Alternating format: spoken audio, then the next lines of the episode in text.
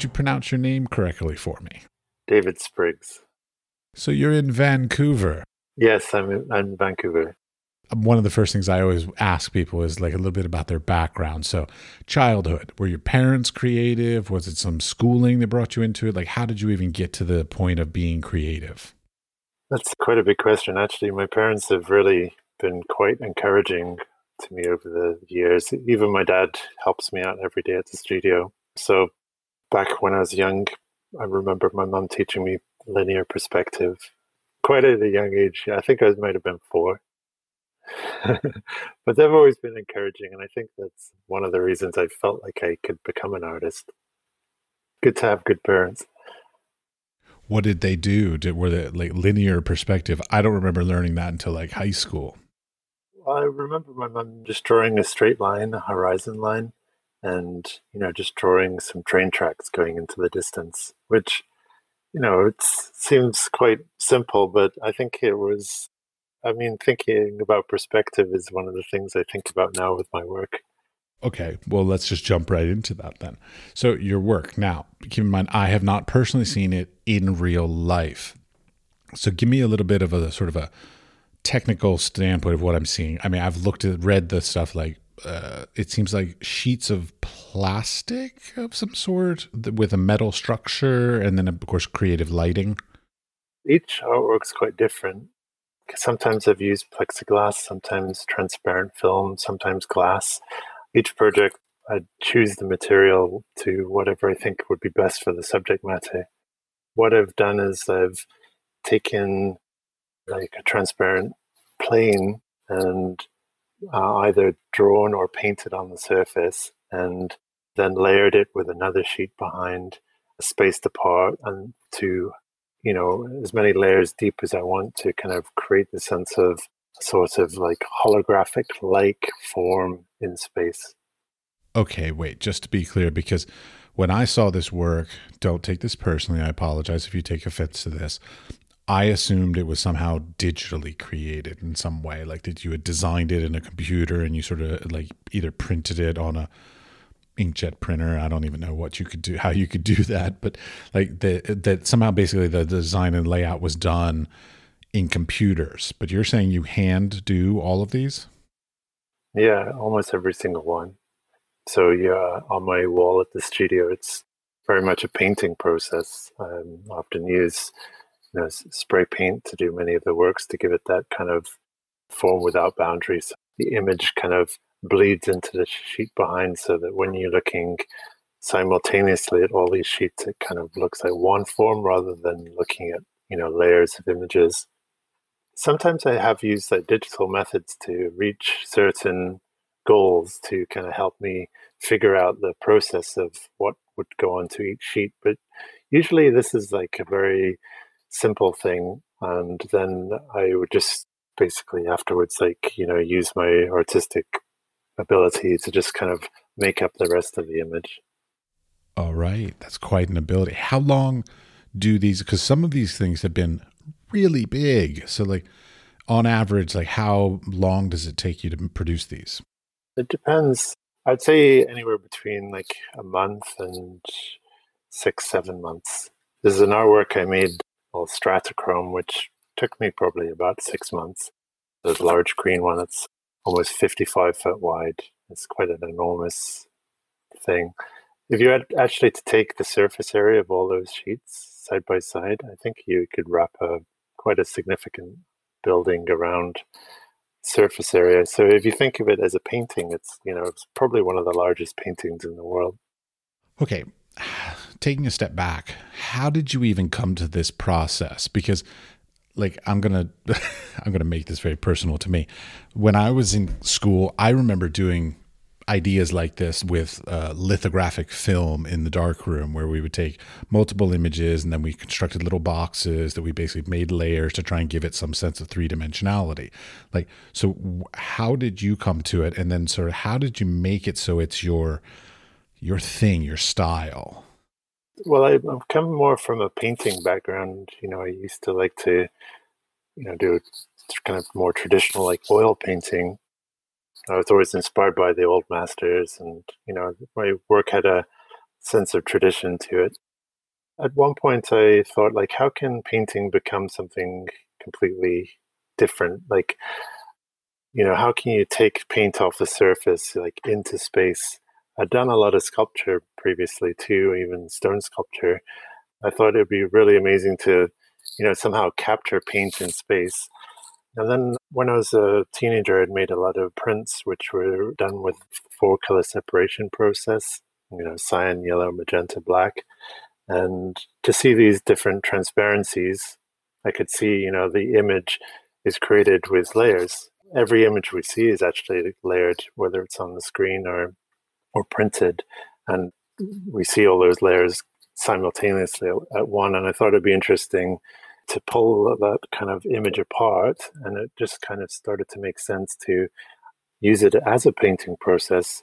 You know, using transparencies to kind of capture that paint on the surface, give it form.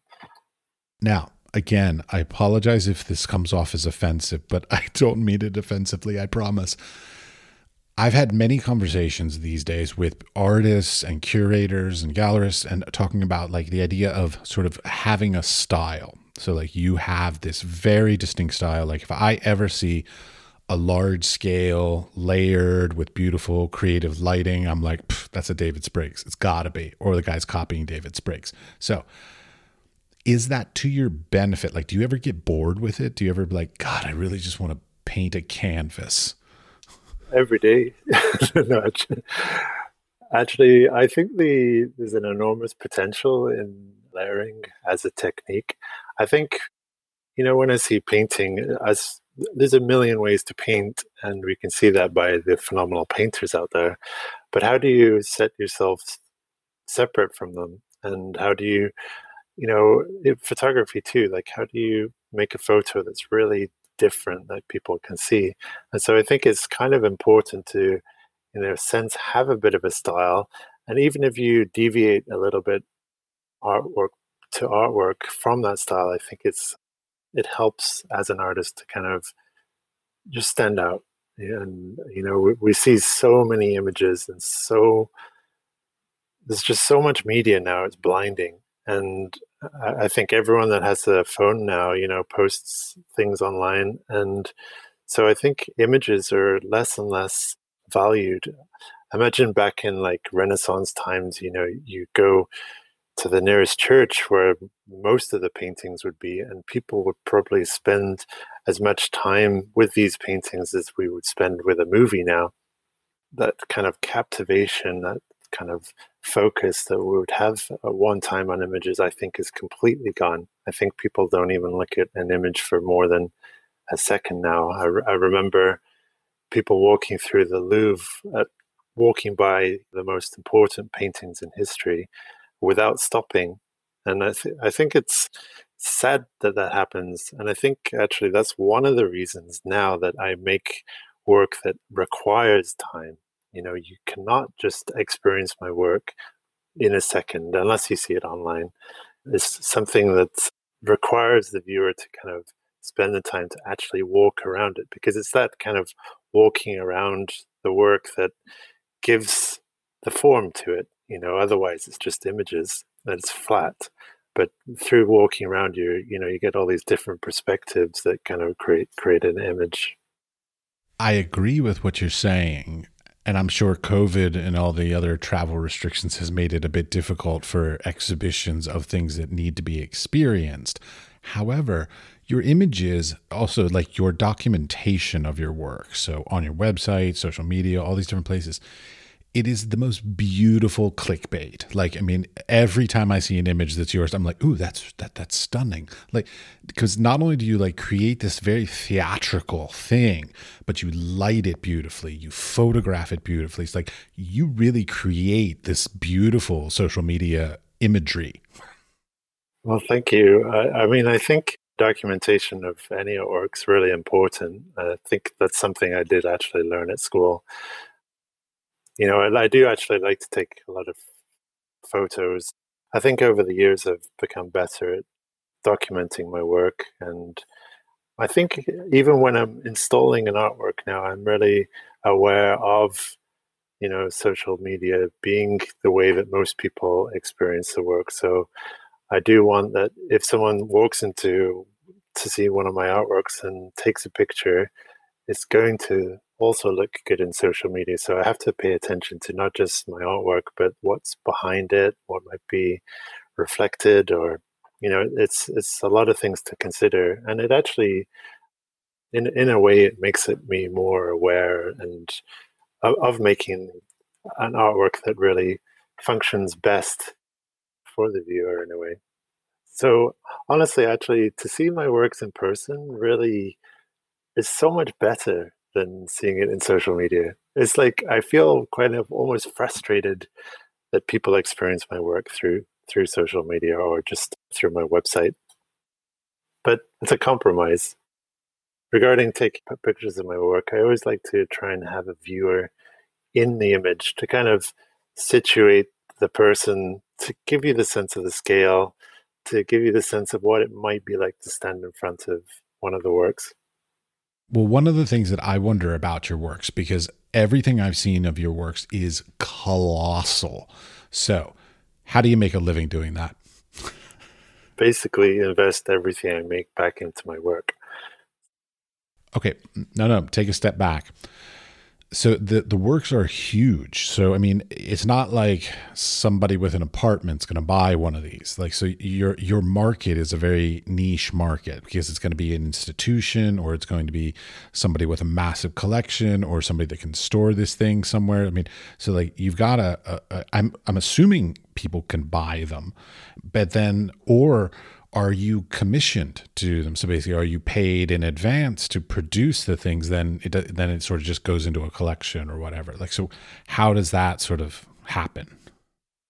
Well, usually I try and think about what I want to make. You know, I have ideas for lots of artworks that I want to make in the future, and most of the time I don't really want to wait for someone to just say, "Here's some money and make it." So I usually just make it I find the materials and just do it. And then a lot of the exhibitions I've had are nonprofit. You know, I might make something huge, but it's quite often just self funded.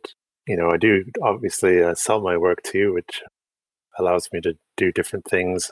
Sometimes I receive grants from the government, which allow me to do different things, but I don't usually want finances to restrict me, you know, because I think if you wait for something your whole life, you'll never do anything. And you don't always need a lot of money to make things. You can do some amazing stuff with just a single can of paint and a wall. It's just what you decide to do with that that time. I think time is more valuable in a way. I agree, but I, I'm always sort of riding that balance of like how much money do you put into something and how much money do you have to spend on something? Because it's tough because i'm a little bit of a material snob and i can tell you you are even though you're acting like you're not you you have a little bit of material because like you have chosen very particular materials to work with and you can't really achieve this goal with just any transparent material. So like it does have a good cost hard cost to it that you can't avoid it's different. Like uh, if I do receive some sort of financing, you know, whether it's from a sale or commission or, like I mentioned, from the some, some a government grant, it, it would allow me to do a bigger piece. I do have some material that I saved from previous projects, and then sometimes you know let, us say i just had $10 i might just decide to use that $10 to buy you know, just some paper, sketchbook, and I think you can still do some interesting things. I've always tried to maximize what I could do for each project with the finances I have and the time and the space. I really try my best to, you know, do as epic a project as possible. Okay. And I love that about you. However, on your website there are only epic projects so that so so do you do other things that people that are available for people like at different price points kind of things or do you only do the large scale epic pieces oh i do smaller pieces too what's on my website is just some of my favorite works. You know, I have made different artworks before. Some commissioned projects based on some of my artworks are in some private collections. I think it, it's just a matter of the time to do each thing and what I want to do as well. Indeed. Okay. So, as I said, I have not personally experienced your work in real life. Is there anything additional? So, there's the sculpture itself, there's a beautiful light design that is somehow sort of integral to the piece as well. Is it sound, scent, any other sort of uh, senses involved in it? No, I usually don't like to have sound. I think for me, the best artworks are really like you strip it of everything that's not needed to be there. For me, I just like the stillness of it. I, I think it's the silence. I mentioned the bombardment of media we receive now. It's the same with sound. It's noisy. I think people want to have that kind of time to really just kind of mute the rest of the, the sounds of the world and just like focus on what they're looking at. And so I usually don't have sounds. I thought about it, but I think too many installation artists at the moment use kind of a drony kind of sound, which I find a little bit frustrating, and it's all I can hear. So I don't really want music because I feel like that's something extra. So I've just kind of just just focused on just the the basics of what's required. Well, I could imagine like some of if, if it's on like mylar or something that moves that like maybe like a little wind in the space, just so there's a little motion in it, kind of thing. Yeah, there actually already is a little bit of motion. Just people walking around the work, just the that kind of subtle effect, and there's a little bit of reflection. It gives a nice kind of little glimmer, and just that kind of slight vibration of the imagery is quite nice too. All right, so you're you making these monumental works how do you store all these? Are they or are they all sold or do you have like a storage bin like a container holding all this stuff? Some of them are sold and then other ones actually the large scale installations i can roll all the film together. So it, it's collapsed significantly to a much much smaller space Storage is always an issue, though. I think it's for any sculptor out there, they, they understand the complications of it. Indeed, yes. I mean, I'm thinking like so you said, some of these pieces are glass as well. Like, what about transportation and all that kind of stuff? Yeah, that's definitely an issue, especially for the larger pieces. Usually, I don't like to send things unless I absolutely have to. But the large pieces, like the installations, which are on the transparent film, travel really quite easily. So I'm not worried about that. Just the general art shipper is fine. Uh, you're assuming we all can just afford art shippers, but that's fine. they're they're not cheap. I've used them. They're lovely. They're amazing. They do a great job, but boy, they're expensive. Yeah, but usually if I'm sending things to somewhere, it's usually the gallery or the museum that would foot the bill for shipping. So I don't have to think about that. I understand that as usual per people who have museum and, and, and gallery exhibitions. That's good. so speaking of that, so you've had you have and have had gallery representation. I'm always fascinated because like in my career, I've been doing this for over 20 years now and I'm and I've only had like one gallery and it was kind of a joke so like I'm not even going to equate that so like how did gallery representation come about? And then do you have any like good stories bad stories about sort of the experience of being a, a gallery artist? I've got good and bad stories. Must got to be hesitant and careful what i say. It's, it's really difficult to talk about galleries.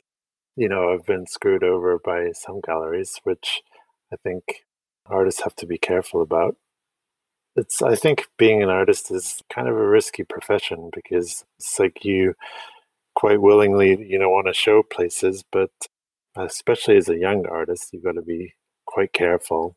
It's very easy to be taken advantage of and so it's better to sometimes not exhibit somewhere than to j- jump into something. Okay could you be more specific on your screwed over stories? Because well because a lot of people a lot of young artists and even you know just general naive mid-career artists such as myself might be like oh a, a, gallery wants to represent me? Amazing. And just sign it like great i want to be able to say i'm a gallery represented artist or if you want to buy my work go to this gallery. Like it's a great thing to be able to say as an artist. I think one thing that no one ever talks about which is something that needs to be mentioned is that as an artist you've got to make sure that you get money up front for something if it's a commission, you go to ask for your your 50% or whatever your commission rate is because sometimes people don't pay and you know it's not not good. It can really put some financial strain on you and also some galleries don't pay either so you have to be also careful there just to be clear, I've worked in art galleries. I'm fully aware of the issues of not paying artists and having them calling constantly for the gallery owner, like, hey, is the owner? I'm like, no. And like the gallery owner sitting right there, like, don't, don't, don't, I don't want to talk to them, kind of thing, you know. So I, I'm fully aware that that does happen. And it's very unfortunate. But I mean, to a certain extent, that happens in every business. Like I've also worked at warehouses that don't pay their suppliers. Like, so like, you know, it, it's not unique to the arts, but it does put more of a financial strain because we're, for lack of a better word, we're like small businesses. And so like every penny counts to us. Yeah. And regarding like projects, often I've been, you know, asked like what what would I do for for some place and it's amazing how much information people want. And after you've sent like hundreds of emails and you've not been paid for anything up to that point, it's, you know, you start to realize like, and I think it's a kind of a bit of a learning curve to, to know that you need to be, before you do anything, get paid for something. And it, a project's much, much more likely to happen if someone's already put down some finances so that they're kind of locked in and invested some way before commencing. And, you know, I've done negotiations and talked about a lot, lot of different large scale projects for places which have all fallen through, unfortunately. And some of them, you know, I've not made a penny on, and I may have worked for three, four months on doing this. So, yeah, it's, uh, it's definitely that's something I would, if I was going to offer advice to a young artist, I would suggest to be careful. I'll, I'll ask you for advice at the end also. But what I mean, but it's hard because a lot of the creative field is trying things, having faith, being being willing to, like you said, like do some nonprofit exhibitions, things like this to sort of build your CV, get a better name, maybe meet some people because like you do an exhibition at a nonprofit place because the curator is somebody who then might open some doors for you somewhere else or you know things along this line. So like we as artists sadly end up doing a lot of not like free work, but basically we put a lot of effort upfront for a hope and a prayer that things will work out in the long run? I think, especially being a younger artist, I think that's the hardest period of time from graduating from school and trying to kind of make your mark. That you actually do have to exhibit for free. You've got to make an investment, and that investment's in yourself. And even as later in life, you know, it's like you have to kind of find this balance between spending a lot of time doing the social networking or everything else that goes into being an artist and then actually making art. So in my mind I've actually divided is the the art market, the whole aspect of selling and dealing with galleries or just dealing with people in general, the kind of the, the, profession of it. And then there's art. That's the, the thing that keeps me going and I think keeps a lot of artists going is just thinking about art, you know, ideas, the discussion around art.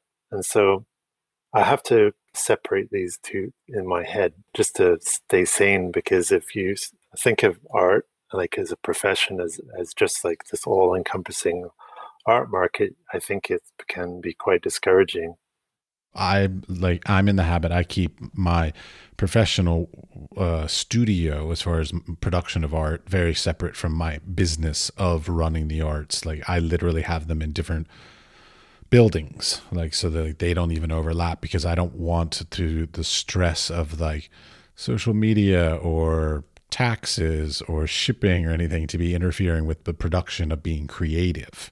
We see so many things on instagram now i think as an artist you, you know you could spend half a year on one image or let's say if you're a painter, if you spent half a year on a painting and you know that you're only going to get like not even a full second from people, is it really worth spending half a year on it?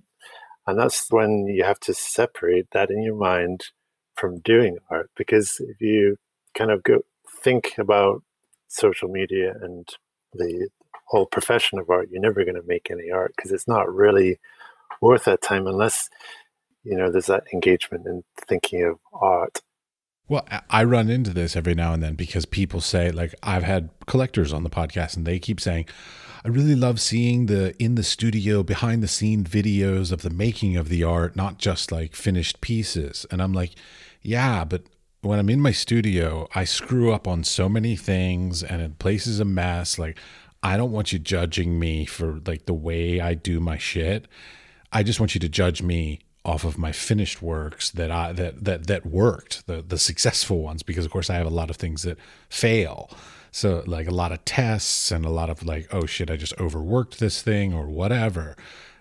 But it seems like because of social media, like you said, there's this speed that they want things, they want new things on the content every day or every week.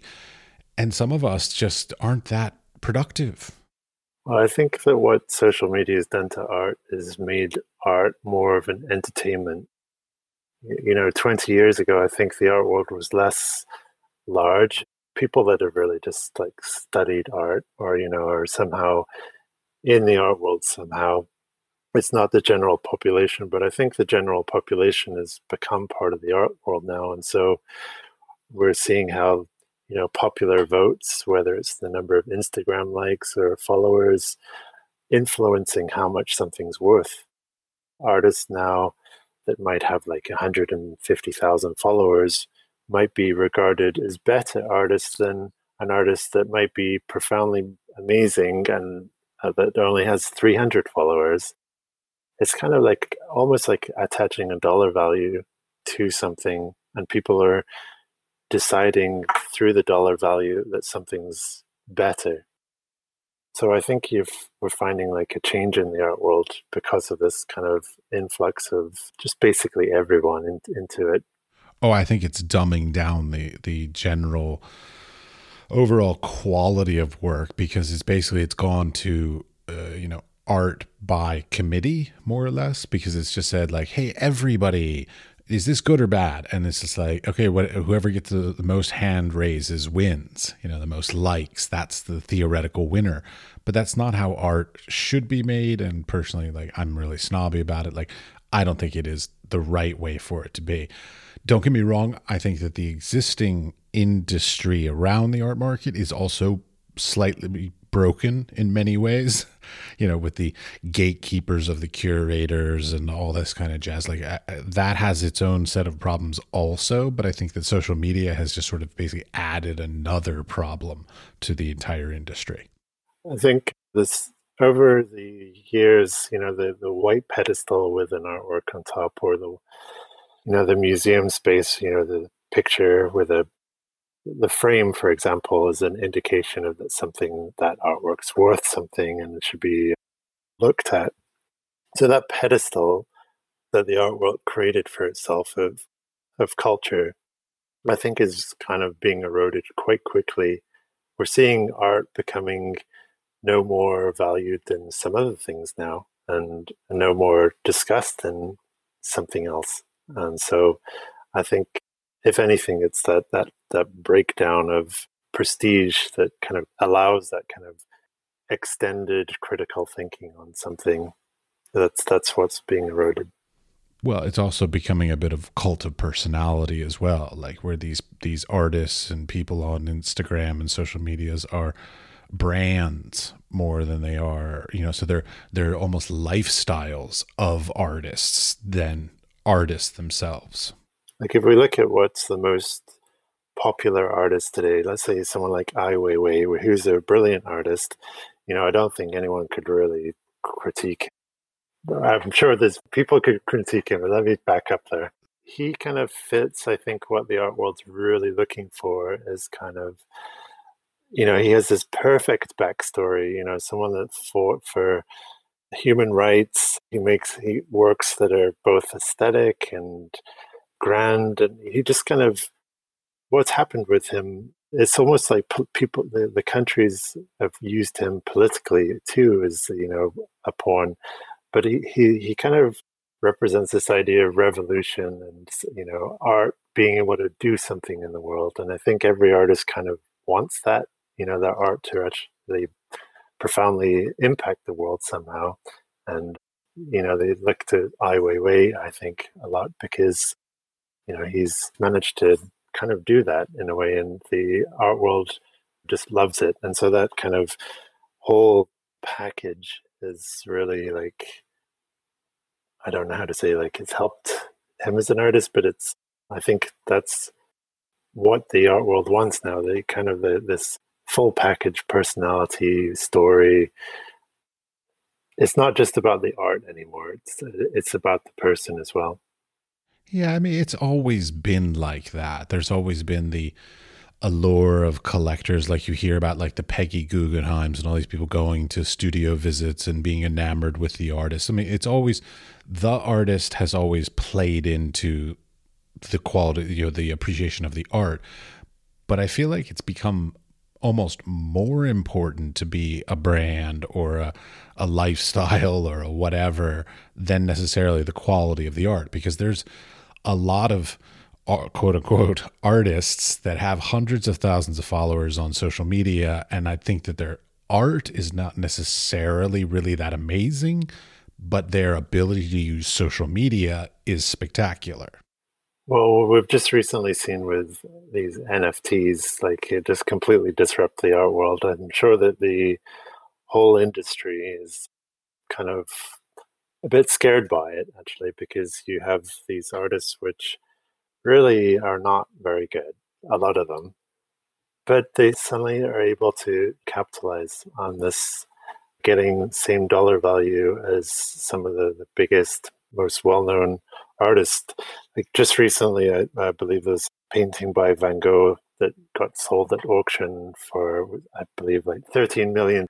But then we, we, we see an artist like Beeple who's got a sale at 69 million.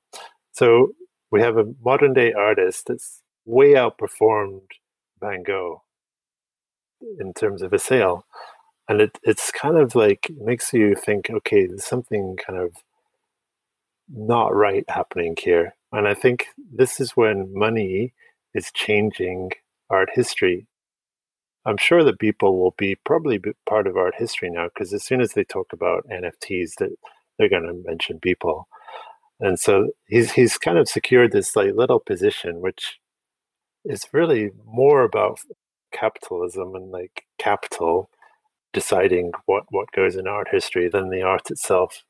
I personally like I've looked into NFTs because I thought about like making some obviously after I saw somebody sell one for 69 million dollars but to a certain extent I feel like I, yeah I don't I still don't feel comfortable producing them myself a but secondly I feel like they're just a another form of a branding thing another form of a kickstarter because it's all about being popular basically like the more popular you are the more the value of your thing is. And like popularity is because it's a digital thing online, it's all about online popularity, which of course I'm really bad at. So, you know, to me, it's just like another thing for me to be bad at. Like, and, and beside the fact, of course, that I want to be spending more time making art rather than like publicizing my stuff through NFT websites or whatever else kind of thing like this. I don't even know how to do it. I don't understand it yet, but I'm looking into it but I'm not.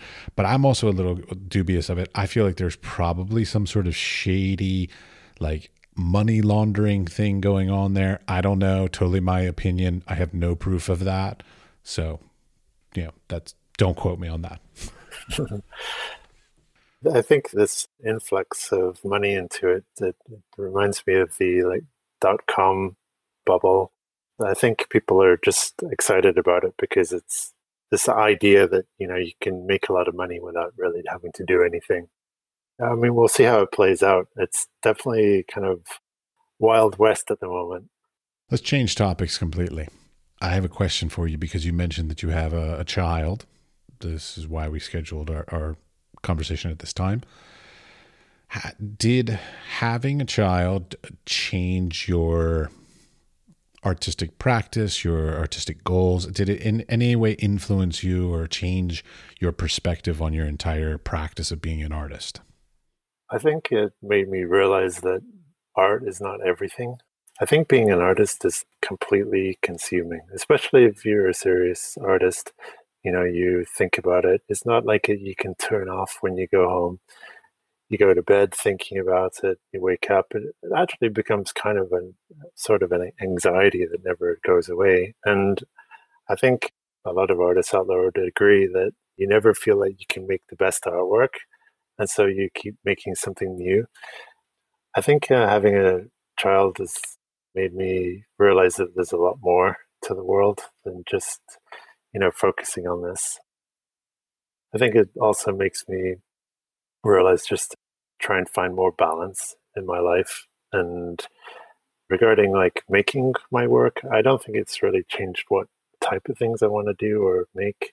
It just makes me aware there's a lot more than my little bubble in my head.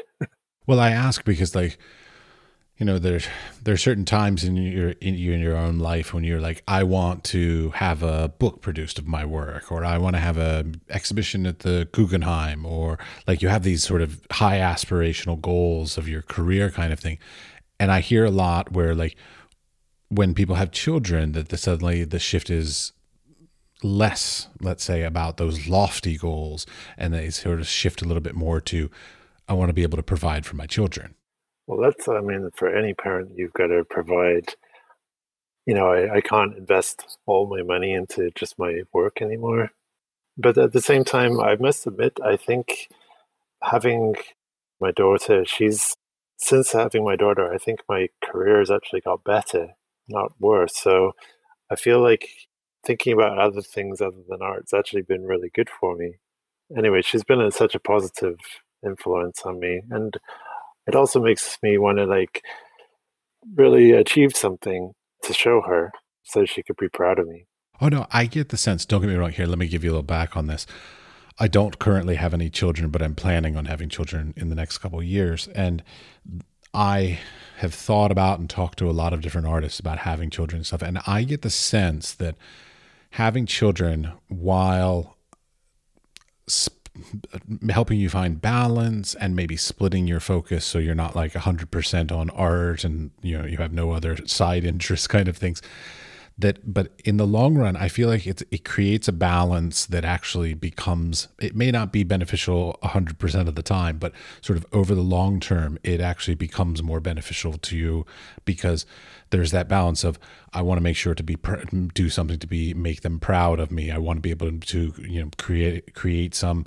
legacy that they can then potentially you know have money from or whatever it is kind of thing that that drives you that that somehow that that having those having a child or children ends up being beneficial. Well, exactly, and also that it when you're at the studio working, you realize you've only got a limited time to do something.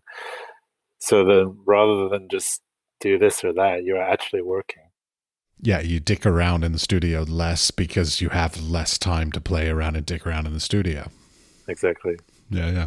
You talked about grants, you talked about getting commissions and all this kind of stuff. One of the th- parts of that that I am still trying to figure out the trick of is how to write these things because like making an amazingly stunning effective evocative piece of art is one thing but then being able to write eloquently about it is also is to me its own art form in and of itself.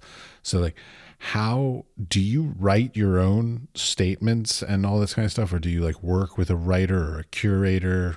Sometimes i write my own things and then i get people to reword it I often get my wife to reword things for me. But then I have had different people write different things. about my work, and you know, I do come back to th- those particular texts, and I find it it's nice to actually have you know someone that's especially an intellectual that can say what you were thinking in words that seem to fit. I think artwork shouldn't need texts. I think the best artwork if we think of art as a form of communication, if you can't communicate your idea with the artwork and you need to have a book to go with it, then it's not really functioning the way it should do. But it is nice when the text maybe kind of highlights things that are there in the work that you, as an artist, maybe couldn't find the words.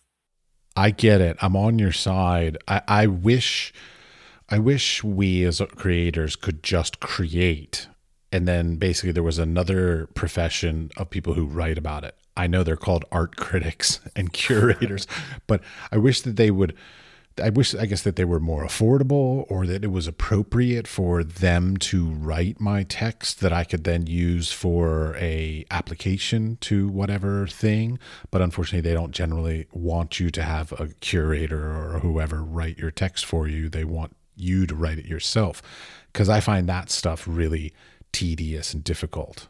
Yeah, I find it really, really hard to write about my work. You know, it might be a project I've been thinking about for six months, and I have an encyclopedia wealth of thinking that goes into it. But then I can't even get out one sentence to describe the work, just the literal, like, what, what do we see? But it would be nice, yes, to have someone that could always do that part for you like a writing partner. That's what I want. I want a writing partner who will do all of my texts for me, like as a ghost writer, and I can say it's my writing, but they do all the work of that. I think everyone would like that. Someone to write your emails as well. oh no, I'm I'm fine with emails. I just make them really really short. well, but okay. So when you're writing, so because you've done you've been in biennials. Okay, so like how were you invited into biennials or did you do proposals to get into those? Like how does that all work? The first biennial I was in was the Sharjah biennial. They had a call for applications and I, this is at a time not long after I'd done some of my actually it was 10 years after I did my first layered artwork. So I'd submitted I wanted to do a large scale installation and it seemed like an appropriate place to do it. And so, yeah, I was given uh, some funding to, to, to do that. And it was a bit of an experiment because it was my first large scale installation. But then that, you know, that was actually Axis of Power, the artwork Axis of Power, and that then led to other opportunities. And since then, most of my exhibitions have been through invitation. I've been invited to go to Japan this year for the Oku-Noto Triennial and Suzu for doing a large scale installation. So I think that all came about through this first installation. It was a good opportunity.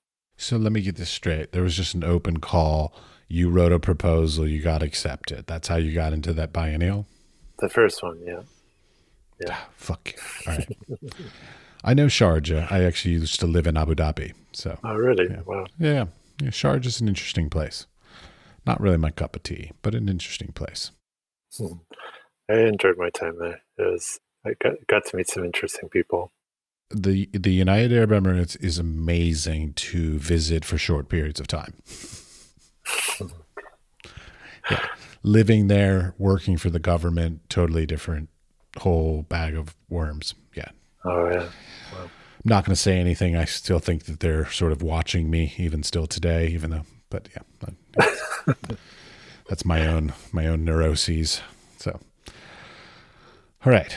So the next, the other thing that like, so I was looking through your works and I was sort of thinking, how do you come up with these ideas? Because okay, so bear with me. I have like a real, not just a vague question, like how do you come up with your ideas?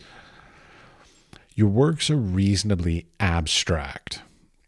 They're not very abstract. I mean, they do have some you know quantifiable thing but they're reasonably abstract so like why do you choose a particular thing to abstract or form of abstraction to, as your sort of most appropriate way to express this idea?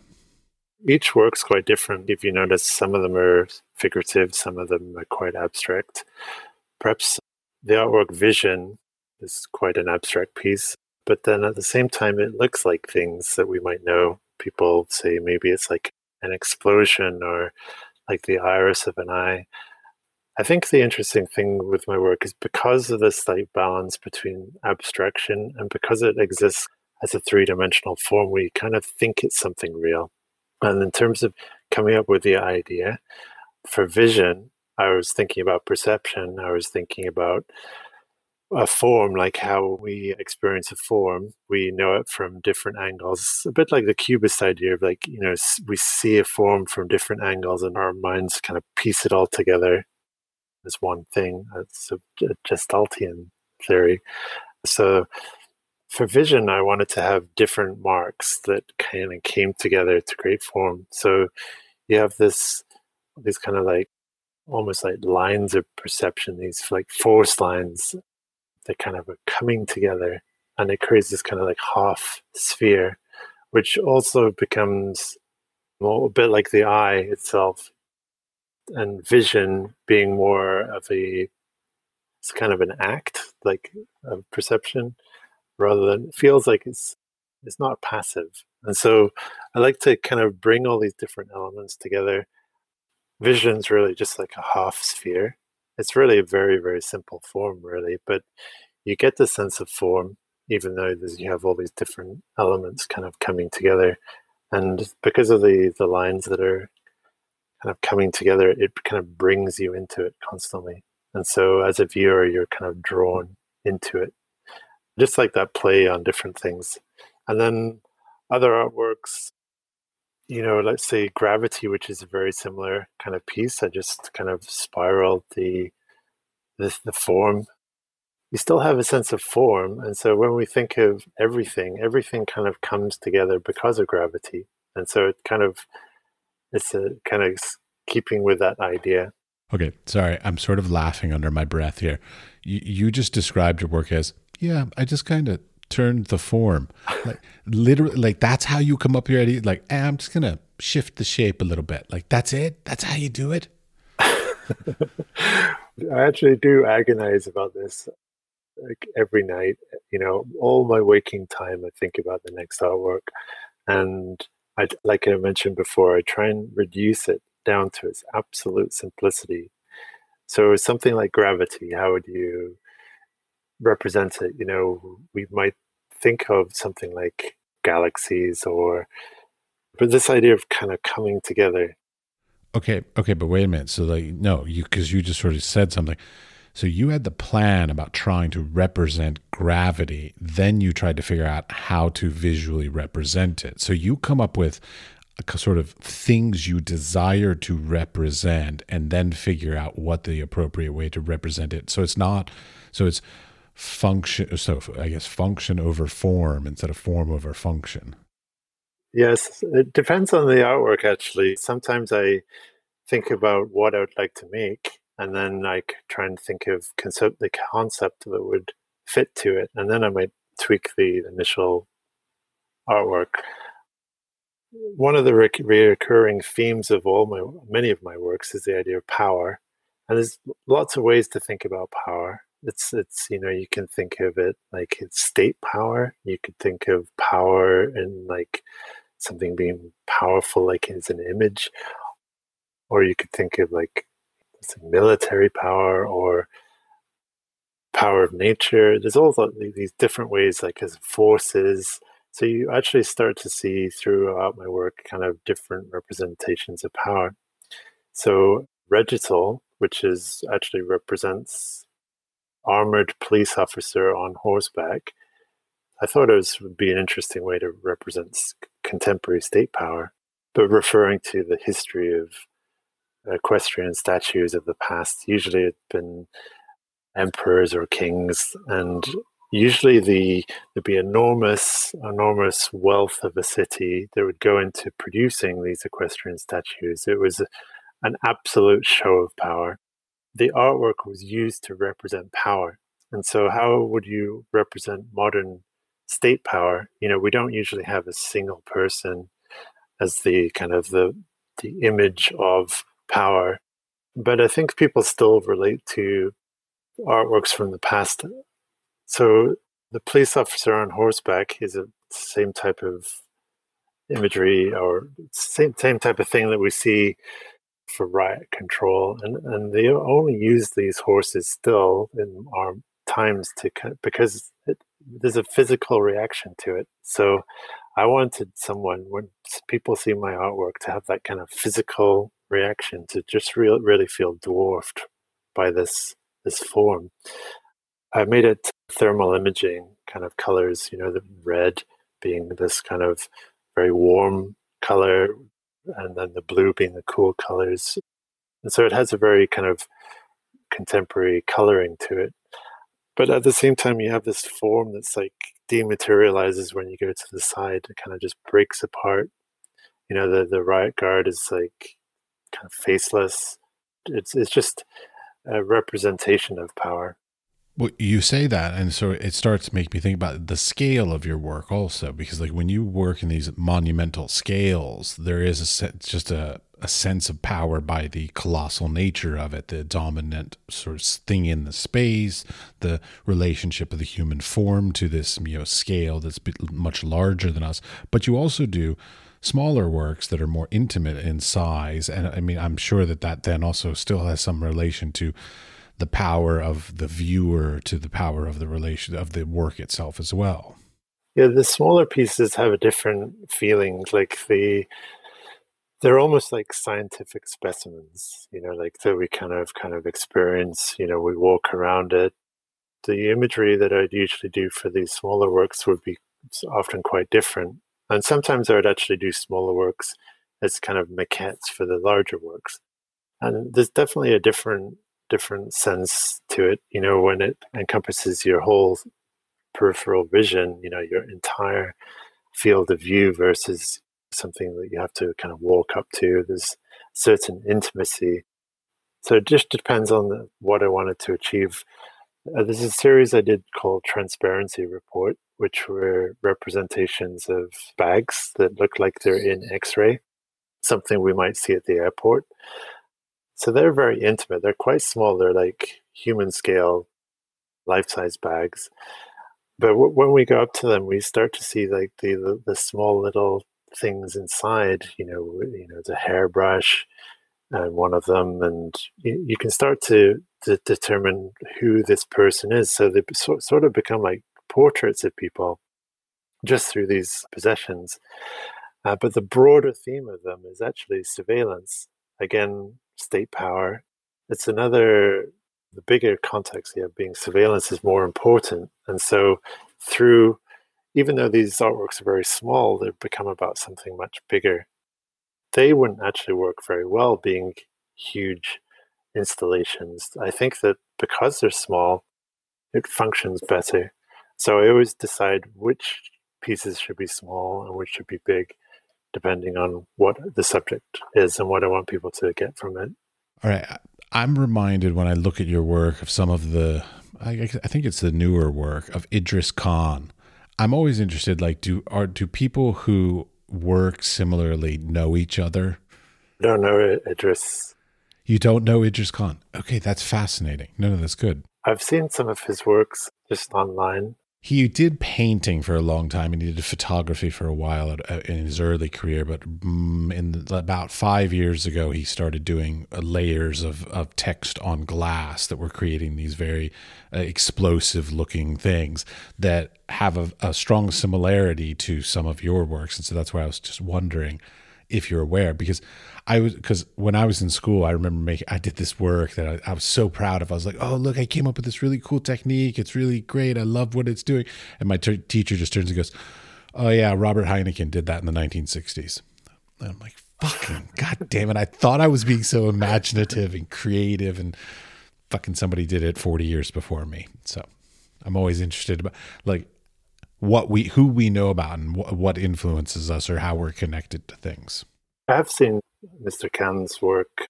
Someone sent me the images of it. It's, I mean, he's doing something different. just because it's with layers, you know, it's not something I, you know, can own, let's say. But I'm interested to see what people do with layers. I mean, I think of it as a kind of a new form of thinking, a new way of representing something, which, you know, there's so many possibilities. People have used canvases for so long, and you can't imagine one person that painted on a canvas originally then saying, "Hey, you can't paint on a canvas." You know, that's like that's what I do. Just come to learn of the diff- differences in it. It's I think that we'll see a future of layered work. I'm excited to see that. I, I just hope that you know people have seen my contribution to, to that. Just to be clear, you were doing it, as far as I can see on your CV, prior to him doing the works on glass. So you were first, as far as I'm concerned. my first layered artwork was actually in 1999 yeah no he i his for the first layered piece i saw of his was like 2013 2014 something in that range so there's been an interesting like history of people doing things in layers you know the more i've looked into it you know learned that robert rauschenberg did a series on with lithographs which were kind of interesting but I, I actually didn't come across them until probably 10 years ago i'm really trying to push his kind of creating a, a new kind of way of thinking, like different this different than thinking in photography or drawing. It's like thinking of it as a space, thinking of it as kind of a new form of perspective.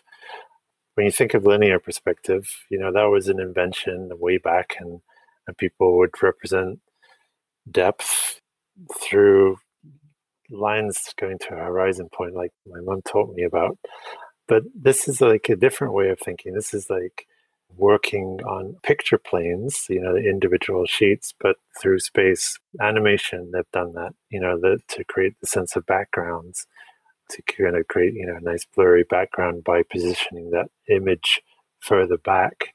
Uh, we've seen layers in theater, you know, to create, let's say, an ocean look like it's moving with different layers of water. But I think it's I think there's a lot more potential to it. And I'm hoping over my lifetime that I can really, really explore all the different ways to do things. If you don't mind me asking, how old are you? I'm 42. Okay. I'm 47. It's a good age. yeah. All right. Um, finishing up. So I have these questions that I generally ask. So one is Are there three artists that you're looking at these days? honestly, I absolutely love my brother's work. My brother Ian, uh, he's a. Sorry, maybe just edit that part. Nope, nope, leaving that in. so my brother, he is. I think he's the best portrait artist in the 3D world for digital portraiture. He's really become one of the pioneers. He's absolutely made the most groundbreaking work. And, you know, he's just done recently a portrait of me, which is so, so realistic that most people just, when they see it, they dismiss it as just a photograph. But this is a fully three dimensional portrait. In the, the world of 3D, as often the special effects industry has been a big part of it, but primarily people, when they would represent a face, they would you know, have it like very static. But in coming from an art background, wanted to make 3D portraiture like a field. He started making these portraits of our family hyper realistic. Like you really wouldn't be able to tell that it's not a photograph you're looking at. But he's really like managed to create a his own following and I think for 3D portraiture, it's really quite groundbreaking. And we, we discuss the implications of portraiture with technology and what, you know, as an art form. Me and my brother, we discuss so many different ideas of art. He often helps me make my works. And anyway, he's definitely, for me, probably my favorite artist. You older or younger? He's two years younger other artists that I really admire, I think I don't want to sound too cliche, but I love Olafur Eliasson's work. He's done some quite groundbreaking works on perception. I've always admired the work of Anish Kapoor and James Turrell. But I actually am interested also in lots of artists throughout history too. Okay, wait. So let me slow you down. Just to be clear, I'm tr- asking more contemporary artists. Oh, okay. So uh, I do like Olafur Eliasson, as I mentioned, and James Turrell is great. His works, color fields are quite powerful. And yeah, Anish Kapoor, I, I really admire for the scale and the, you know, very kind of abstract, very much about the body. All right. There's many others too. No, those are lovely. Those are all good ones and very relevant. I can see the influences in your work of those people. Yeah. yeah. All right. Last question is just advice. You gave some advice, but sort of any any additional advice that you want to give to the next generation? I would always make art for yourself, you know, as an artist foremost and to to do something that you actually want to do rather than what you expected to do or what you think might make you look witty and intelligent to other people. It's important to always just do something that you love because you might be doing it the rest of your life. And you want to look back and you know feel like that time had been worth spending time to be doing that fair enough all right well thank you very much for your time thank you very much Thank you very much for listening to the entire episode. I appreciate it greatly. Now, what something I need from you is I need you to do go and do a review of some sort. It could be a star rating, it could be a written review, anything you can do. What it does is it helps the algorithm about podcasts to say that this is a podcast that people are not only listening to but they're reacting to and they're they're going that extra mile to actually give reviews about. And so that makes it so that we go higher in the rankings. Now, you might think, what does that have to do with you? Well, if we get higher in the rankings, then we will be able to get more listeners. If we get more listeners, we'll get better guests. We get better guests, you will learn more from this podcast. So, you taking a couple seconds and going and do that will end up being helpful, directly helpful to you as much as it is to us. So, greatly appreciate it. Thank you very much. This podcast is supported in part by an EEA grant from Iceland, Liechtenstein, and Norway in an effort to work together for a green, competitive, and inclusive Europe. We would also like to thank our partners Hunt Kastner in Prague, Czech Republic, and Kunstsentrene i Norge in Norway. Links to EEA grants and our partner organizations are available in the show notes and on our website, wisefoolpod.com.